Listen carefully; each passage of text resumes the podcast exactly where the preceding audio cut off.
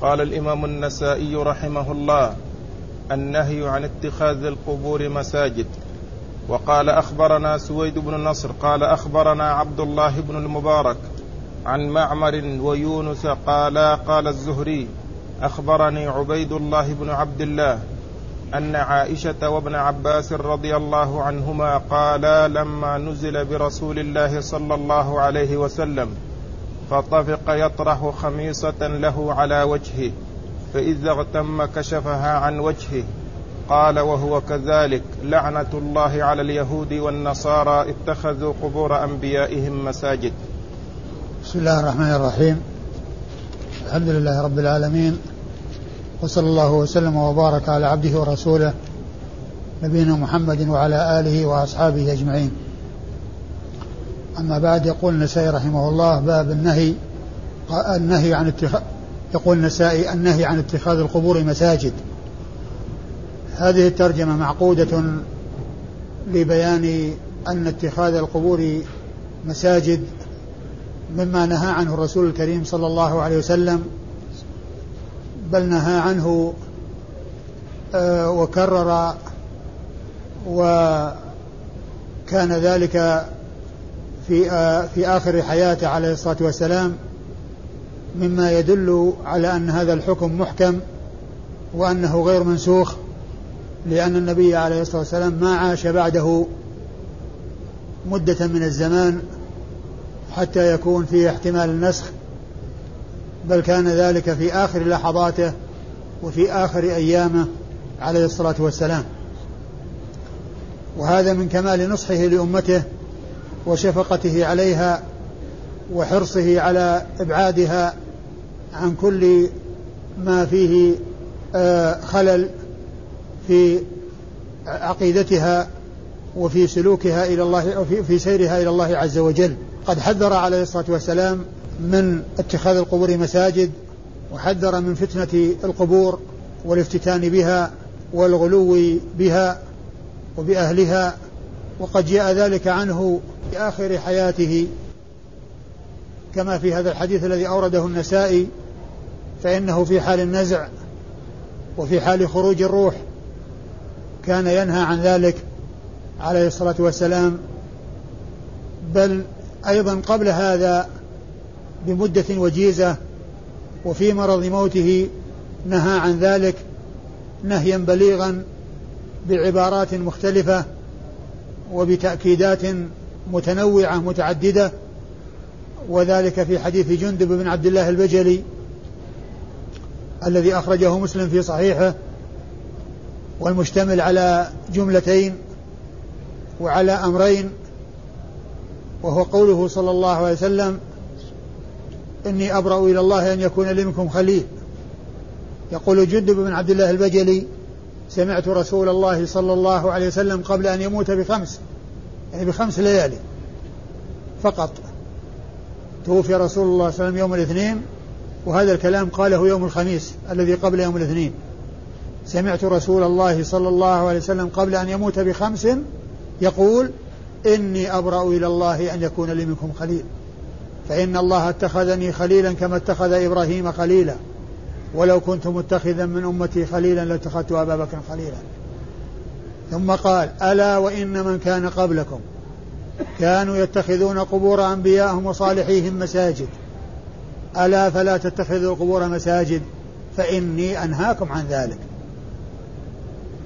فالرسول صلى الله عليه وسلم قال في مرض موته هاتين الكلمتين أو هاتين الجملتين إحداهما مبينا فضل أبي بكر وميزته على غيره وفيه الإشارة إلى أنه الأحق بالأمر من بعده.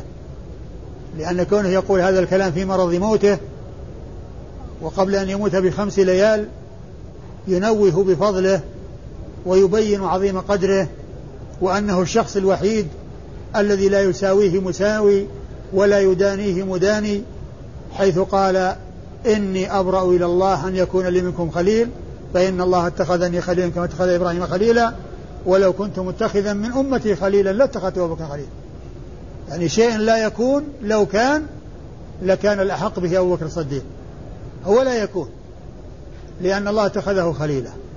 لكنه لو كان هذا الحق لأحد ولو كان هذا الاتخاذ حاصلا لأحد ما حصل لأحد غير أبي بكر الصديق رضي الله عنه.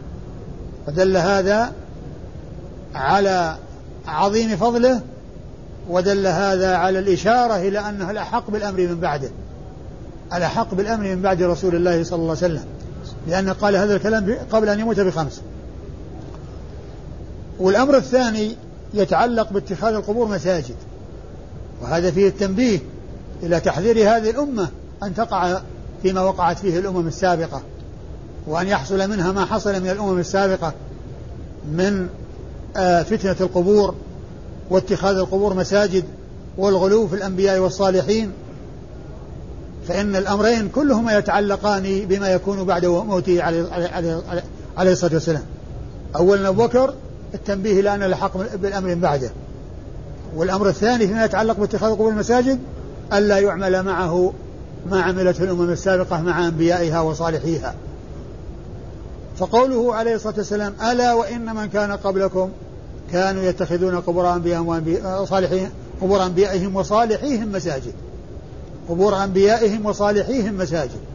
هذه جملة فيها تنبيه. فيها تنبيه. ألا وإن من كان قبلكم كانوا يتخذون قبور أنبيائهم وصالحين مساجد. ثم قال ألا فلا تتخذوا القبور مساجد. ألا فلا تتخذوا القبور مساجد. ثم قال فإني أنهاكم عن ذلك. هذا تأكيد بعد تأكيد. لأن قوله أفلا تتخذوا أفلا ألا فلا تتخذوا هو نهي. وقوله إني أنهاكم نهي. لكنه نهي بصيغ متعددة وبتأكيدات متنوعة بصيغة النهي وبلفظ النهي. بصيغة النهي التي هي لا الناهية في قوله ألا فلا تتخذوا. وبلفظ النهي في قوله فإني أنهاكم عن ذلك. فإني أنهاكم عن ذلك. تأكيد بعد تأكيد. وهذا من كمال بيانه ومن كمال نصحه وشفقته على أمته صلوات الله وسلامه وبركاته عليه. هذا الكلام قاله قبل أن يموت بخمس ليال. كما في حديث جند بن عبد الله البجلي في صحيح مسلم. أما حديث عائشة وابن عباس فإن فإنهما يحكيان شيئا حصل بعد هذا. بل في حال النزع وفي حال قبض الروح. وعلى هذا فهذا من آخر ما تكلم به. من آخر ما ما تكلم به. أما آخره فإنه قال اللهم في الرفيق الأعلى. هذا آخر ما تكلم به. اللهم في الرفيق الأعلى.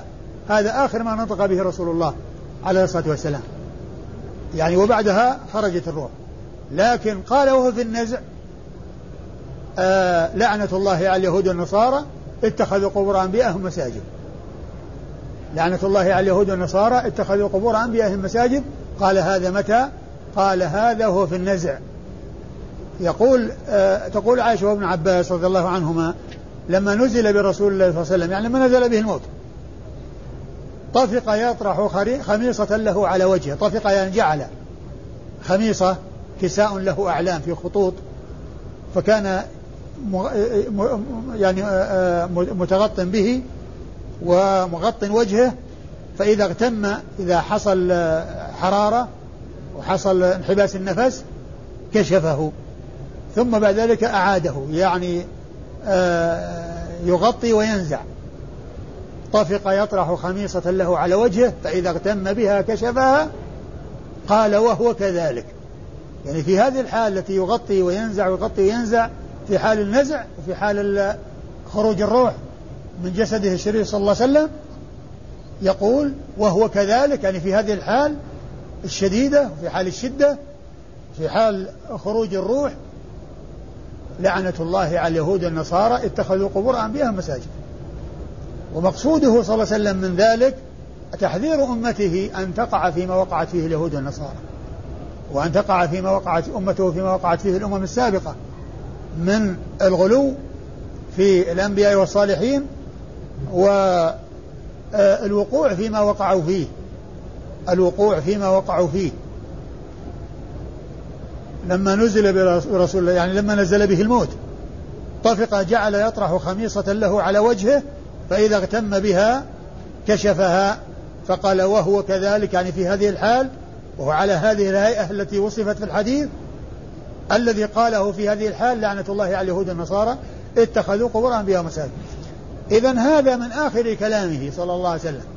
من آخر ما حصل منه في أواخر لحظاته وفي أواخر آه أنفاسه أنه قال هذا الكلام. لكن الكلام الأخير الذي ما بعده كلام اللهم في الرفيق الأعلى. هذا هو الذي قاله وبعد ذلك خرجت الروح. اللهم في الرفيق الأعلى. هذه آخر كلمة قالها رسول الله.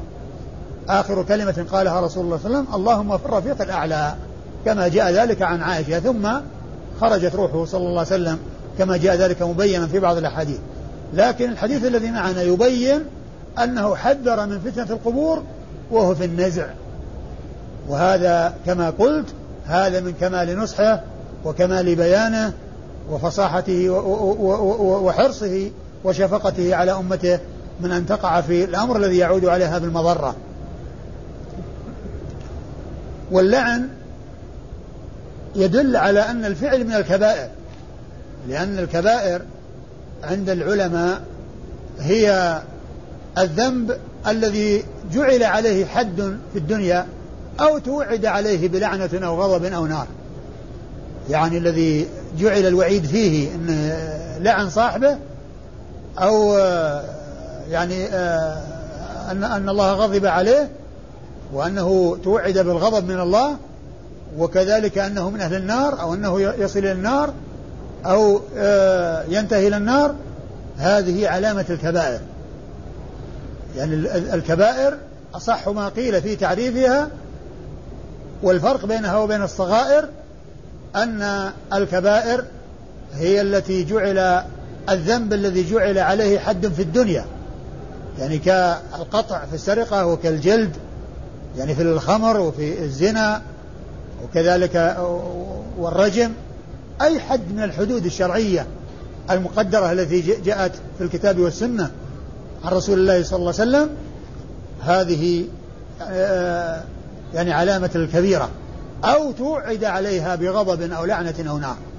وهنا توعد باللعنة. لعنة الله على اليهود والنصارى. لعنة الله على اليهود والنصارى اتخذوا قبور يعني ثم بين سبب هذه اللعن اللعن وأنهم اتخذوا قبور أنبيائهم قبور أنبيائهم مساجد. يعني لأن لأي شيء لعنوا لأنهم اتخذوا لعنة الله على اليهود والنصارى بسبب أنهم اتخذوا قبور أنبيائهم مساجد. ومن المعلوم أن النصارى وهم أتباع عيسى عليه الصلاة والسلام عيسى هو آخر آه، الرسل وليس بين رسول الله صلى الله عليه وسلم وبين نبينا أحد بل هو الذي يليه هو الذي يلي عيسى عليه الصلاة والسلام. وعيسى لم يمت وإنما رفع إلى السماء وينزل من السماء في آخر الزمان. كما جاءت بذلك الأحاديث عن رسول الله صلى الله عليه وسلم فيكسر الصليب ويقتل الخنزير ويضع الجزية ولا يقبل إلا الإسلام. وهنا يقول اتخذوا قبور أنبيائهم وصالح قبور أنبيائهم. فالعلماء قالوا إن يعني في في الجواب عن هذا أن الحديث جاء اتخذوا قبور أنبيائهم لعنة الله على اليهود والنصارى. لعنة الله على اليهود والنصارى اتخذوا قبور أنبيائهم مساجد. فيكون المقصود بذلك المجموع. وأن النصارى يعني اللي هم أتباع عيسى عيسى ما مات حتى الآن وإنما هو في السماء رفع حيا وينزل في آخر الزمان.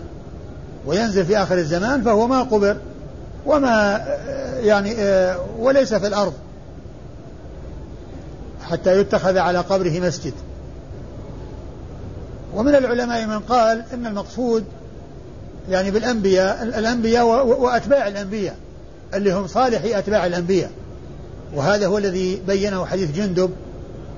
آه ألا وإن من كان قبلكم كانوا يتخذون قبور أنبيائهم وصالحيهم. قبور أنبيائهم وصالحيهم. فهنا حصل الاكتفاء بذكر الأنبياء دون ذكر أتباعهم. وذكر الأتباع جاء مبينا في حديث آخر. اتخذوا قبور أنبيائهم وصالحيهم. صالحيهم مساجد. هذا مما قاله العلماء في آه، كون عيسى الذي هو رسول آه النصارى أنه آه كونه رفع حيا وأنه لم يمت وأنه لم يقبر ولم يتخذ على قبره مسجد لأنه لم لأنه لم يمت حتى الآن لأنه رفع وهو حي إلى السماء عليه الصلاة والسلام وسينزل في آخر الزمان كما جاء ذلك مبينا في الأحاديث الصحيحة المتواترة عن رسول الله صلوات الله وسلامه وبركاته عليه. والحديث كما هو واضح يدل على التحذير من هذا العمل والتنفير منه وأن ذلك يؤدي إلى الشرك لأن الغلو في الأنبياء والصالحين يؤدي إلى آه، صرف شيء لهم من حق الله عز وجل وجعلهم وجعل لهم نصيبا في العبادة مع الله والعبادة يجب أن تكون خالصة لله عز وجل. لا شركة لغيره فيها لا ملك مقرب ولا نبي مرسل. وإذا فالحديث صريح وواضح في النهي بل بتأكيد النهي وبيان أنه من الكبائر. وكما ذكرت في حديث جندب تأكيد بعد تأكيد وبألفاظ مختلفة بلفظ لا التي هي الناهية وبلفظ النهي التي هي قوله فإني أنهاكم عن ذلك. فإني أنهاكم عن ذلك. وإن من أدوات التوكيد. فأكد بإن وكرر اللفظ النهي بلفظ النهي بعد أن ذكر بصيغة النهي التي هي لا الناهية الداخلة على الفعل. ألا فلا تتخذوا قبور مساجد؟ فإني أنهاكم عن ذلك. ثم آه مما بلي به الناس أو كثير من بلاد المسلمين في هذا الزمان البناء على القبور وبناء المساجد على القبور ودفن الموتى في المساجد. فلا يخلو قطر من أقطار البلاد الإسلامية بلاد المسلمين إلا ما شاء الله إلا ويوجد قبور في المساجد بحيث يدفن الموتى في المساجد ويكون لهم آه، بنايات يعني مزخرفة ويعني آه، عمل فيها ما فيه الغلو الذي يعني يجعل بعض الناس يعظمون ويقعون في الأمر المحرم الذي حذر منه الرسول الكريم صلى الله عليه وسلم.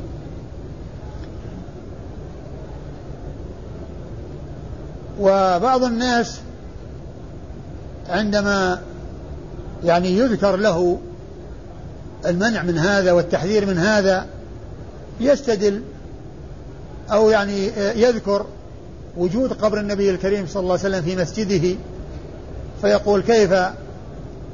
آه لا تبنى المساجد على القبور وقبر رسول الله صلى الله عليه وسلم في مسجده ومسجده خير المساجد بعد المسجد الحرام.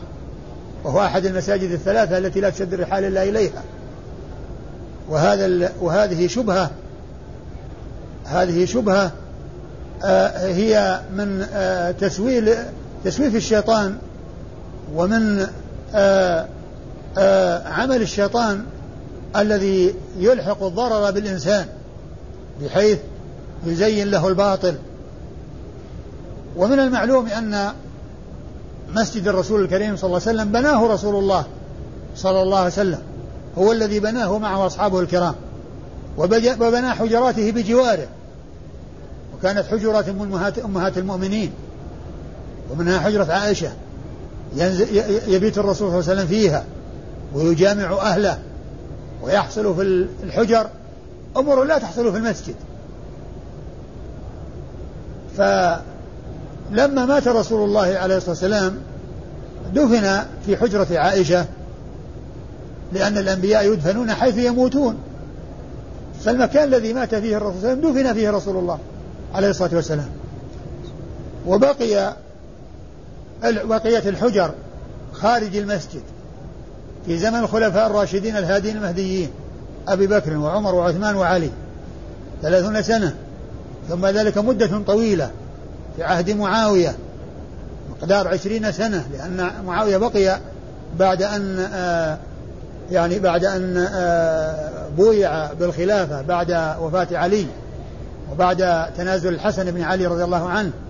يعني بقي في الخلافة عشرين سنة لأنها أربعين سنة أربعين سنة متولي على الشام عشرين سنة أمير وعشرين سنة خليفة.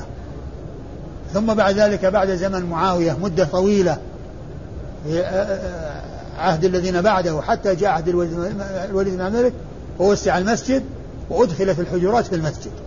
فإذا هذا عمل جديد عمل طارئ في زمن بني أمية.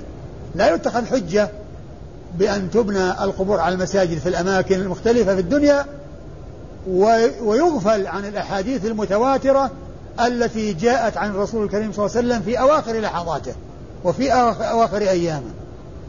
أحكام محكمة ليست منسوخة ولا سبيل لنسخها ولا مجال لنسخها لأن النسخ إنما يكون في حياة الرسول صلى الله عليه وسلم والرسول صلى الله عليه وسلم إنما قال هذا الكلام وهو في مرض الموت وهو في النزع وروحه تنزع. ما فيه يعني وقت يمكن أن يأتي بعده نسخ. ما في وقت بعده يمكن يأتي بعده نسخ. بل هو آخر أو من آخر ما تكلم به صلى الله عليه وسلم. فلا يجوز أن يحتج على ذلك بعمل حصل في زمن بني أمية وتترك الأحاديث المحكمة المتواترة الثابتة عن رسول الله عليه الصلاة والسلام والتي منها ما قاله وهو في النزع ومنها ما قاله قبل أن يموت بخمس ليال. كما في حديث مسلم عن جد بن عبد الله البجلي رضي الله تعالى عنه وأرضاه. أما إسناد الحديث فيقول النسائي أخبرنا؟ سويد بن النصر أخبرنا سويد بن النصر سويد بن النصر المروزي وهو ثقة خرج حديثه خرج حديثه الترمذي والنسائي. خرج حديثه الترمذي والنسائي. يروي عن عبد الله بن المبارك المروزي وهو ثبت إمام ذكر الحافظ بن حجر جملة من صفاته الحميدة وقال عقبها جمعت فيه خصال الخير. جمعت فيه خصال الخير. وحديثه أخرجه أصحاب الكتب الستة.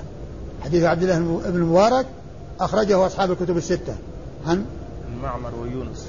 عن معمر ويونس. معمر بن يزيد معمر بن راشد الأزدي البصري وهو شيخ عبد الرزاق بن همام الصنعاني و آه، حديثه عند أصحاب الكتب الستة. ويونس بن يزيد الأيلي وهو أيضا ثقة خرج حديثه أصحاب الكتب الستة. يرويان عن الزهري. عن يرويان عن الزهري والزهري هو محمد بن مسلم بن عبيد الله بن عبد الله بن الحارث بن شهاب. وقد مر ذكره كثيرا وهو من آه، أوعية العلم ومن الفقهاء المحدثين ويأتي ذكره كثيرا في كتب الحديث وفي كتب الفقه يأتي ذكره كثيرا في الأسانيد ويأتي ذكره كثيرا في مسائل الفقه وفي آه، آه، العلماء الذين تعزى أو يعزى إليه تعزى إليهم الأقوال في المسائل المختلفة. وحديثه أخرجه أصحاب الكتب الستة. حديث الزهري أخرجه أصحاب الكتب الستة. عن عن عبيد الله بن عبد الله. عن عبيد الله بن عبد الله بن عتبة بن مسعود. وهو أحد الفقهاء السبعة في المدينة المشهورين في عصر التابعين. أحد الفقهاء السبعة في المدينة المشهورين في عصر التابعين. عبيد الله بن عبد الله بن عتبة بن مسعود وهو ثقة خرج حديثه أصحاب الكتب الستة. عن عائشة وابن عباس؟ نعم. عن عائشة أم المؤمنين رضي الله تعالى عنها وأرضاها الصديقة بنت الصديق آه، أكثر نساء هذه الأمة حديثا عن رسول الله صلى الله عليه وسلم ولم يروي امرأة من النساء عن رسول الله صلى الله عليه وسلم مثل ما روته عائشة أم المؤمنين رضي الله عنها وأرضاها من الحديث. فهي مكثرة من رواية حديث رسول الله صلى الله عليه وسلم وهي من أوعية حديث رسول الله وحفاظه رضي الله تعالى عنها وأرضاها. فقد روت الكثير وحفظت الكثير لا سيما ما يتعلق في بيوته عليه الصلاة والسلام التي لا يطلع عليها إلا أزواجه أمهات المؤمنين رضي الله عنهن وأرضاهن فهي آه واحدة من آه سبعة أشخاص من أصحاب رسول الله صلى الله عليه وسلم عرفوا بكثرة الحديث عن رسول الله صلى الله عليه وسلم وهم أبو هريرة وعبد الله بن عمر وعبد الله بن عباس وجابر بن عبد الله وأبو سعيد الخدري وأنس بن مالك و آه، أم المؤمنين عائشة. ستة رجال وامرأة. ستة رجال وامرأة. هي أم المؤمنين وقد جمعهم السيوطي في ألفية بقوله والمكثرون في رواية الأثر أبو هريرة يليه بن عمر وأنس والبحر كالخدري وجابر وزوجة النبي. وجابر وزوجة النبي. هؤلاء السبعة هم المكثرون وعائشة هي من هؤلاء السبعة. وهي الصديقة بنت الصديق أم المؤمنين رضي الله عنها وأرضاها وابن عباس ابن عم رسول الله صلى الله عليه وسلم والذي آه, آه دعا له الرسول عليه الصلاة والسلام بأن يفقهه في الدين وأن يعلمه التأويل فكان من أوعية العلم وكان من حفاظ السنة وكان من المكثرين من رواية حديث رسول الله صلى الله عليه وسلم وهو, أحد السبعة الذين ذكرتهم والذين هم سبعة مكثرون من رواية الحديث عن رسول الله عليه الصلاة والسلام. وكل منهما أي عائشة وابن عباس حديثه عند أصحاب الكتب الستة. قال أخبرنا يعقوب بن إبراهيم قال حدثنا يحيى قال حدثنا هشام بن عروة قال حدثني أبي عن عائشة رضي الله عنها أن أم حبيبة وأم سلمة رضي الله عنهما ذكرتا كنيسة رأتاهما بالحبشة رأتاها بالحبشة فيها تصاوير فقال رسول الله صلى الله عليه وسلم إن أولئك إذا كان فيهم الرجل الصالح فمات فمات بنوا على قبره مسجدا وصوروا تيك الصور. أولئك شرار الخلق عند الله يوم القيامة. ثم أورد النسائي رحمه الله حديث أم سلمة وأم حبيبة أم أمهات المؤمنين رضي الله تعالى عنهن وأرضاهن. وكانتا ذهبتا إلى أرض الحبشة فذكرتا لرسول الله صلى الله عليه وسلم كنيسة رأتاها في أرض الحبشة فيها تصاوير. فالنبي صلى الله عليه وسلم بين حال هؤلاء الذين يتخذون البناء على القبور على قبور الأنبياء والصالحين فقال آه إن أولئك إذا مات فيهم الرجل الصالح بنوا على قبره مسجدا وصوروا فيه التصاوير. أولئك شرار الخلق عند الله يوم القيامة. أولئك شرار الخلق عند الله يوم القيامة. ف آه، هاتان آه، المرأتان من أمهات المؤمنين رضي الله تعالى عنهن وأرضاهن حد آه، أخبرتا رسول الله صلى الله عليه وسلم عما رأتاه وهذا يدل على أن على أن الإنسان إذا رأى شيء من الأمور التي رآها وشاهدها مما يلفت الأنظار فإنه يخبر به. ويعني آه، يقصه ويبين ما رأى.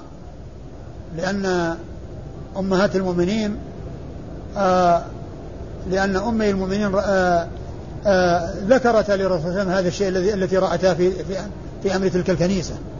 والرسول صلى الله عليه وسلم بين آه، آه، آه، الأساس الذي بنوا الذي بنى عليه أولئك هذا العمل وأنهم كانوا إذا مات فيهم الرجل الصالح بنوا على قبره مسجدا وصوروا فيه تلك الصور. ثم قالوا أولئك شرار الخلق عند الله.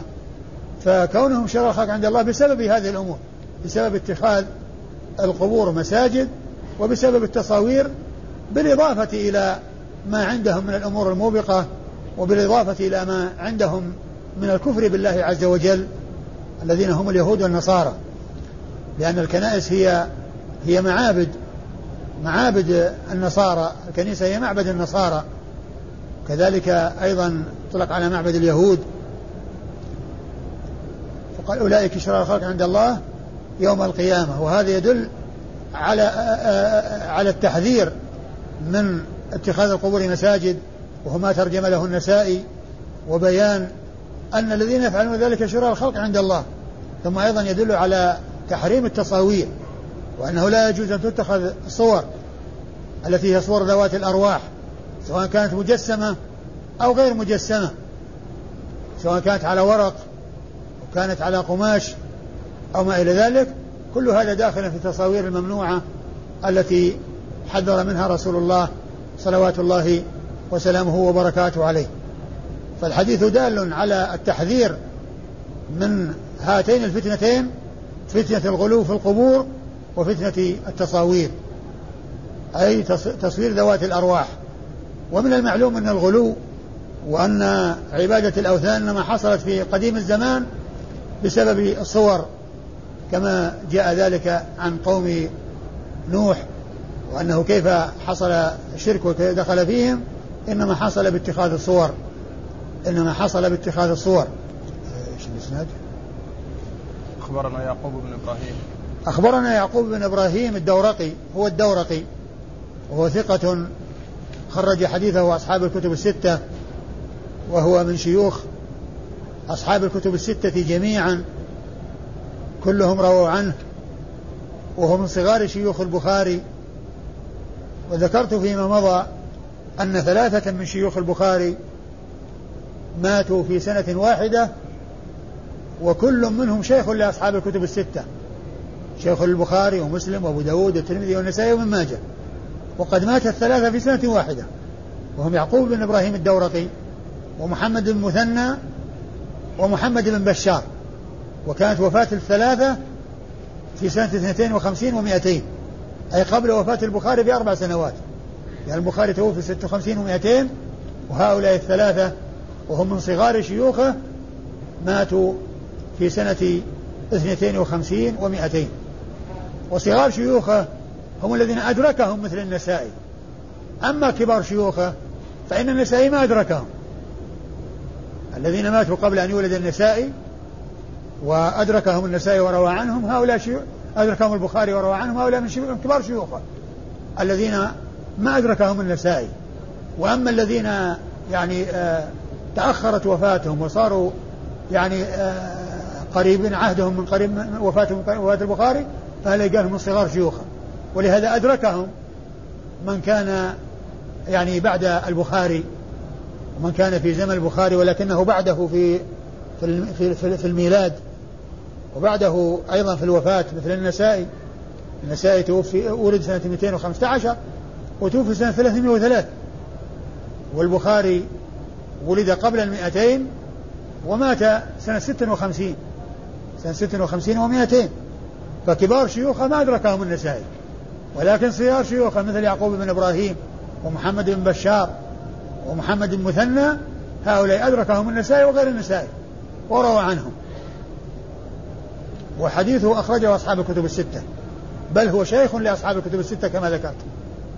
أيوه. قال حدثنا يحيى. قال حدثنا يحيى وهو من سعيد القطان. يحيى بن سعيد القطان البصري هو ثقة ثبت ناقد محدث آه، من أئمة الجرح والتعديل وحديثه أخرجه أصحاب الكتب الستة. حدثنا هشام بن عروة. حدثنا هشام بن عروة بن الزبير. هشام بن عروة ابن الزبير وهو ثقة فقيه فاضل يرسل ويدلس وحديثه أخرجه أصحاب الكتب الستة.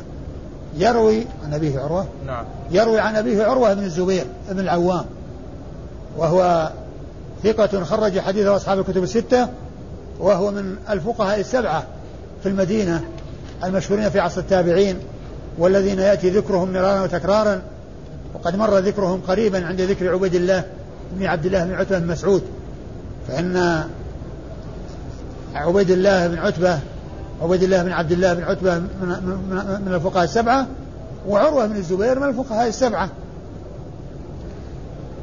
و نعم بعده. يروي عن عائشة. يروي عن عائشة أم, أم المؤمنين. عروة بن الزبير يروي عن خالته عائشة أم المؤمنين رضي الله عنها وأرضاها. وقد مر ذكرها قريبا. الحديث من مسند عائشة ولا من مسند أم حبيبة و... الحديث من مسند عائشة لأنها تحكي أن أن أن أن, أن أن أم حبيبة أن أم حبيبة وأم سلمة. وأم سلمة آآ ذكرت لرسول الله فقال كذا وكذا. يعني ف يعني تكون عائشة قد حضرت. يعني هذا هو الذي يبدو. وأم حبيبة هي رملة بنت أبي سفيان أم المؤمنين رضي الله عنها وأرضاها وأم سلمة هي هند بنت أبي أمية المخزومية رضي الله تعالى عنها وأرضاها نعم. الكاف مكسورة ولا مفتوحة في أولئك وتيك هنا عندي مكسورة شو؟ شو اللفظ؟ وقال الرسول صلى الله عليه وسلم إن أولئك إذا كان فيهم الرجل الصالح فمات. أيوه. بنوا على قبره مسجدا وصوروا تلك الصور. يمكن أن يكون أن كل واحدة ذكرت على حدة وأنه خاطب كل واحدة بذلك وعلى هذا يكون ال ال الكسر يعني مناسب للتأنيث المخاطبه للتأنيث. وأما في حاله حال كونهما جميعا وكونهما مجتمعين لا يناسب آه الإفراد.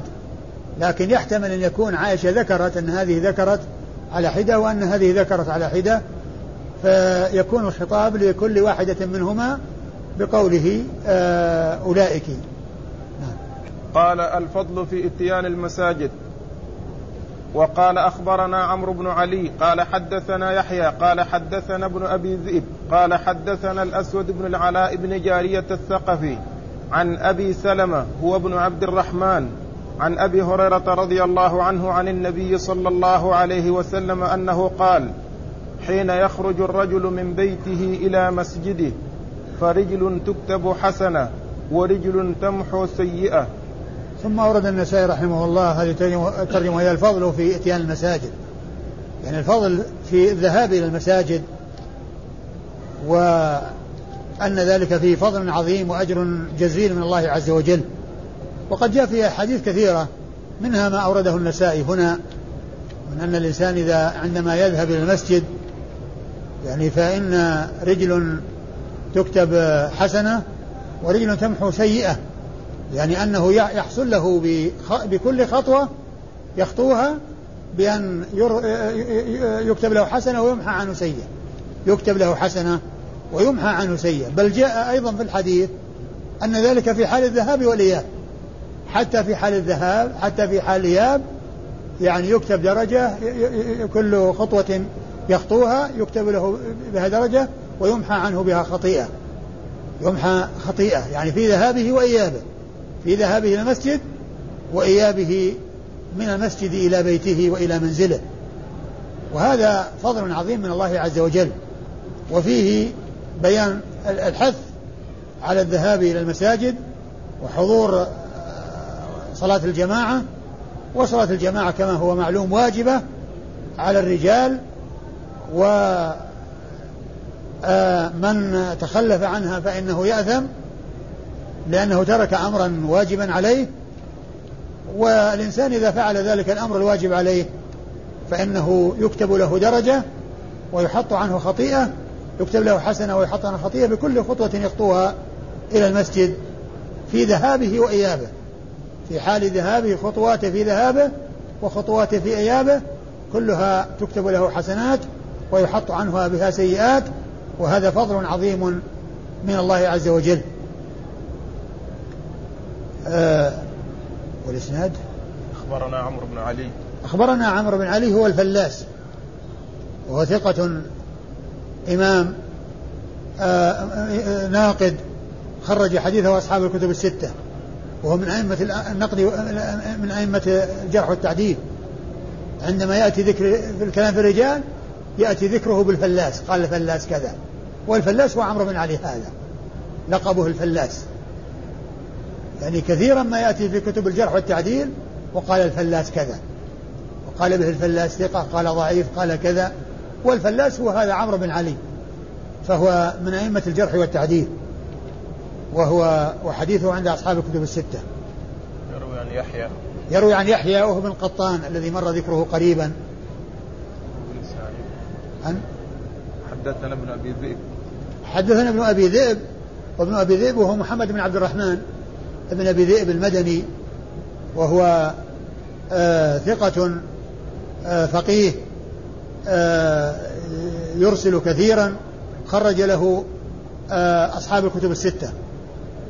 قال حدثنا الأسود بن العلاء ابن الجارية.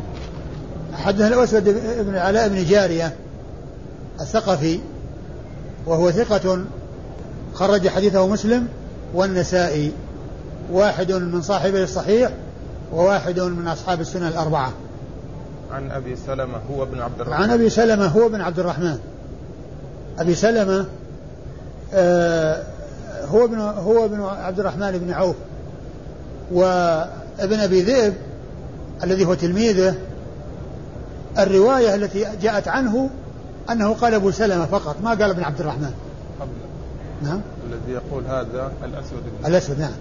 الأسود بن العلاء بن الأسود بن علاء بن بن جارية تلميذه. قال عن أبي سلمة ما قال ابن عبد الرحمن لكن من دونه هو الذي قال هو ابن عبد الرحمن. هو الذي قال هو ابن عبد الرحمن. لأن الأسود بن آه ابن العلاء ما يحتاج إلى أن يقول هو ابن عبد الرحمن يقول على طول ينسبه كما يشاء يأتي بنسبه كما يريد. لكن إذا كان تلميذه ذكره بلفظ مختصر من بعد التلميذ لا ينسب يأتي بنسب غير ما قال التلميذ ولا يأتي يعني هو ابن فلان أو يعني ابن فلان. وهذا كثيرا ما يأتي. وهذا آه، كلمة هو ليشعر أن هذا ليس من التلميذ وإنما هذا ممن دون التلميذ. وأنه قال ذلك إيضاحا وبيانا. ولم يقل آه، من دون الأسود عن أبي بكر بن عبد الرحمن لأنه لو قيل هذا الكلام لفهم أن هذا كلام بال كلام بالأسود كلام الأسود. لكن لما قال هو عرف أن هذا كلام من دونه. هذا كلام من دونه لأنه لا يحتاج إلى هذا الكلام. هو لا يحتاج إلى هذا الكلام. ينسبه كما يريد. مثل ما يفعل النسائي أحيانا ينسب شيخه يأتي بأربعة أجداد من من أجداده. وكذلك غيره أحيانا ينسب ويطول في النسب. لأن التلميذ ينسب شيخه كما يريد. لكن من دونه يأتي بما قال التلميذ وإذا أراد أن يزيد ما يوضح ذلك الشخص الذي أهمله التلميذ فإنه يأتي بكلمة هو وأبو سلمة هو ابن عبد الرحمن بن عوف آه الذي مر ذكره مرارا وتكرارا وهو أحد الفقهاء السبعة على أحد الأقوال في السابع كما ذكرت ذلك في درس في درس في درس مضى أو في دروس مضت. أبو سلمة ابن عبد الرحمن هو أحد الفقهاء السبعة في المدينة على أحد الأقوال في السابع لأن ستة من الفقهاء السبعة اتفق على عدهم في الفقهاء السبعة والسابع فيها تقوال قول هو أبو سلمة هذا وقول هو سلم بن عبد الله بن عمر وقول هو أبو بكر بن عبد الرحمن بن الحارث بن هشام وأبو سلمة هذا ثقة خرج حديثه أصحاب الكتب الستة. عن أبي هريرة. عن أبي هريرة رضي الله عنه صاحب رسول الله صلى الله عليه وسلم وأكثر الصحابة حديثا على الإطلاق والمكثرون سبعة وأكثرهم أبو هريرة رضي الله تعالى عنه وأرضاه. قال النهي عن منع النساء من إتيانهن المساجد. وقال وقال حدثنا إسحاق بن إبراهيم قال حدثنا سفيان عن الزهري عن سالم عن أبيه رضي الله عنه أنه قال قال رسول الله صلى الله عليه وسلم إذا استأذنت امرأة أحدكم إلى المسجد فلا يمنعها. ثم أورد النسائي هذه الترجمة وهي النهي عن منع النساء من إتيانهن؟ نعم. من إتيانهن المساجد. يعني نهي أولياء أمور النساء من أن يمنعوهن من الإتيان إلى المسجد إذا أرادت ذلك وأورد آه، النسائي حديث ابن عمر. حديث ابن عمر رضي الله تعالى عنهما الذي فيه آه، النهي قول قوله صلى الله عليه وسلم إذا استأذنت إذا استأذنت امرأة أحدكم إلى المسجد فلا يمنعها. إذا استأذنت امرأة أحدكم إلى المسجد فلا يمنعها. وهذا نهي للأزواج أن يمنعوا زوجاتهم من الذهاب إلى المسجد إذا أردنا ذلك لكن هذا النهي مقيد في أنها آه يعني آه لا تخرج على هيئة لا يجوز الخروج عليها كأن تخرج متجملة متزينة وأن تخرج متعطرة وما إلى ذلك فإن هذا لا يجوز لها أن تفعل وله أن يمنعها أن تذهب بهذه الحالة وبهذه الصورة التي هي عليها. لكن إذا خرجت بدون ريبة وبدون محذور وبدون ما يكون سببا في الفتنة فهذا هو الذي يقتضيه المنع أو يقتضيه نهي الرسول صلى الله عليه وسلم للأزواج أن يمنعوا النساء.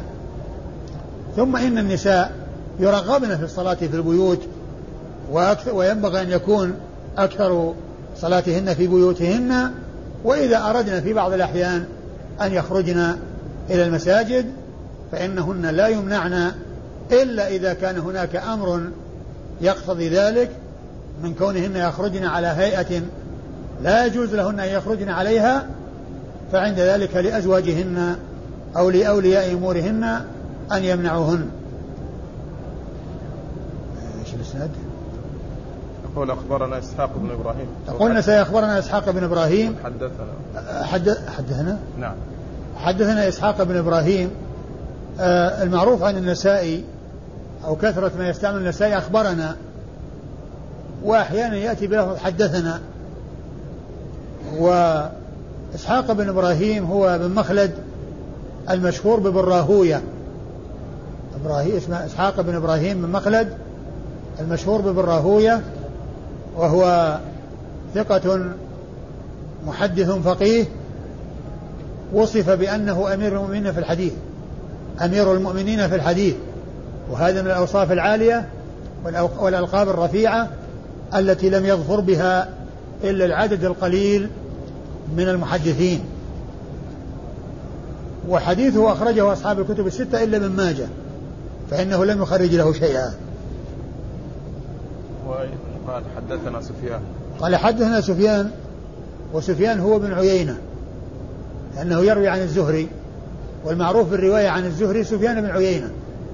وسفيان بن عيينة ثقة آه ثقة ثبت خرج حديثه أصحاب الكتب الستة. عن الزهري.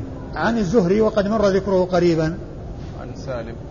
عن سالم وهو ابن عبد الله بن عمر بن الخطاب وهو ثقة خرج حديثه أصحاب الكتب الستة وهو أحد الفقهاء السبعة على أحد الأقوال في السابع منهم كما ذكرت ذلك قريبا عند ذكر أبي سلمة بن عبد الرحمن بن عوف. عن أبيه عبد الله بن عمر صاحب رسول الله صلى الله عليه وسلم وأحد المشهورين في الصحابة وأحد المكثرين من رواية حديث رسول الله صلى الله عليه وسلم وأحد العبادلة الأربعة الصحابة الذين هم عبد الله بن عمر وعبد الله بن عمرو وعبد الله بن عباس وعبد الله بن الزبير. أربعة من صغار الصحابة أطلق عليهم لقب العبادلة الأربعة الصحابة رضي الله عنهم وأرضاهم وهو أحد المكثرين أحد السبعة الذين عرفوا بكثرة الحديث عن رسول الله صلى الله عليه وسلم ورضي الله تعالى عن الصحابة أجمعين. والله أعلم وصلى الله وسلم وبارك على عبده ورسوله نبينا محمد وعلى آله وأصحابه أجمعين.